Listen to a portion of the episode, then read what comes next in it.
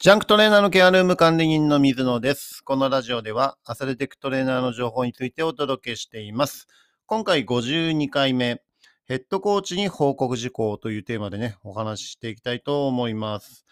はい、えー実際にね、プロチームだとね、あの選手もいれば、コーチもいて、我々みたいにトレーナーもいて、マネージャーもいてっていう風にね、あの、スタッフ構成もあると思います。で、情報を共有するっていうのももちろん大切で、全体のね、えーそういうところもありますし、特にヘッドコーチには、あの、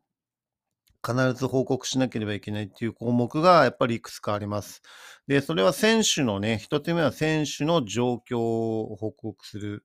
で、練習参加人数っていうのもね、えー言いますね。で、あとは別メニューの選手がね、誰なのかっていうところもそうですし、4つ目としては、えー復帰の目安、えー選手のね、怪我してる選手の復帰の目安、あとは5つ目としてリハビリの状況をね、説明するっていうようなところも必要になっていきます。はい。なので、ヘッドコーチとね、えー連携を密にするっていうところは非常に、あのー仕事としては大切な部分です。で、ヘッドコーチとの人間関係がうまくいってないと、やっぱりね、あの仕事の進め方が大きく変わってきますので、ヘッドコーチとね、いかに、えーいい状況を保つかっていうところはね、あの、組織としては重要になる部分だと思います。はい。で、選手の状況はね、えーまあ、毎日報告するというよりは、どちらかというと、えーオフ明けの時ですね。あの、オフの状態で、オフが1日の場合と2日の場合と状況が、えーなかなか見えてこない部分とかもあったりするので、あのー選手がね、体調も含めて、えー練習できる、できるのかできないのかっていうところを、まずオフの日に確認して、えー報告します。オフの日にね。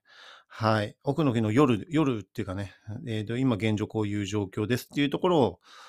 確認します。で、参加できるメンバーっていうのも、あの、ちゃんと報告して、で、これは競技によっても、あの、いろいろあると思うんですけど、えーポジションによっても変わってくるんですね。はい。誰が、どの選手が、えー参加できてできないのかっていうところで、ポジションによって大きく変わってきて、練習メニューの構成とかにも影響するんですね。ですから、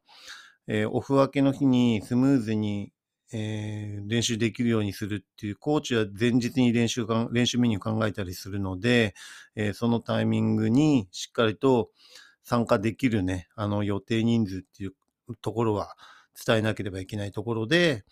えーオフの日もね、あのー休みがなくなってしまうっていうか、はい、常に頭を使ってっていう状況には、あの、我々トレーナーっていうのはなってしまうのかなっていうふうに思います。はい。で、実際に別メニューでね、対応する選手、リハビリだったり、えーまだ練習自体もね、フル参加しないで部分的に参加するとか、いろんなシチュエーションがあったりするんですけど、そういった選手で、えーどういうところに気をつけるのか、とかね、どういう形であれば大丈夫なのかっていうようなところも細かく説明して、で、えー他のね、コーチとかにワークアウト、個別のワークアウトをしてもらったりっていうところも、えーイメージをしてもらうっていうところでね、あの、打ち合わせをするっていう流れになります。あとは実際に怪我している選手の復帰の目安っていうのを大体どれくらいかっていうところを、えー提示しなければいけないっていうね。あの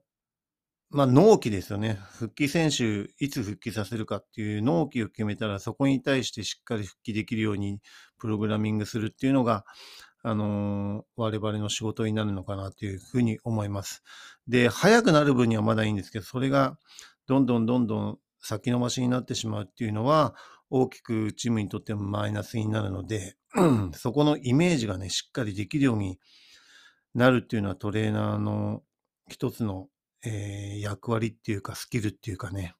あのーそこら辺が、えー経過を見て、えー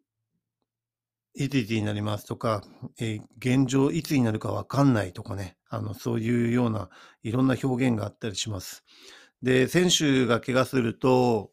えー広報の方ともやり取りがあって、えー病気の診断名だったり、リリースするときに復帰の目安っていうのも、えー、なかなかあの書かなければいけないっていうところもあったりするのでね、あのそういった部分で、えー、納期を決める。で、そこにしっかりと戻せるように配慮していくっていうところは、トレーナーの一つのテクニックっていうかね、あの、イメージをしっかり作るっていうところができないとなかなか厳しくなったりします。はい。で、あとはリハビリの状況ですね。現状こういう動きは問題なくて、ここまで良くなっている。こういうプレーができるからっていうところで、えー、その競技のね、スキルとかの方でコーチ陣に対応してもらうときに、えー、今こういう動きは大丈夫なんで、こういうドリルだったら問題ないとかね、そういうところもしっかりと提示したりとかしています。はい。ですからヘッドコーチに実際に報告するっていうのは、選手の状況で、えー、練習参加できるね、えー、メンバー構成っていうところは、えー、実際に特にオフの日にやるようにしています。で、普段の練習であればね、あの、そこまで大きくえー、状況が変化するっていうこともなく、イメージはできやすいんで、あの、大丈夫だったりしますけど、そういったところ、オフ分けとかね、あの、試合の、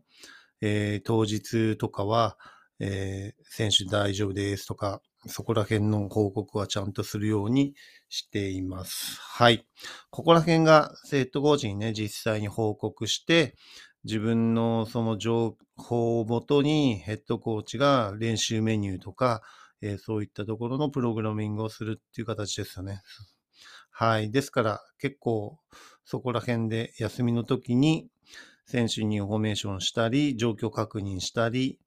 っていうのが実際にトレーナーの仕事としては発生してしまう。丸一日、えー、オフだからって言って休めるわけではないっていうところでね、あの、体は使わなくても頭は使わなければいけないっていうシチュエーション結構あるということですね。はい。ではね、次回のテーマとしては、えー、意思は白黒判断しないっていうようなね、テーマでお話ししていきたいと思います。今回も最後まで聞いていただきありがとうございます。また次回もね、よろしくお願いします。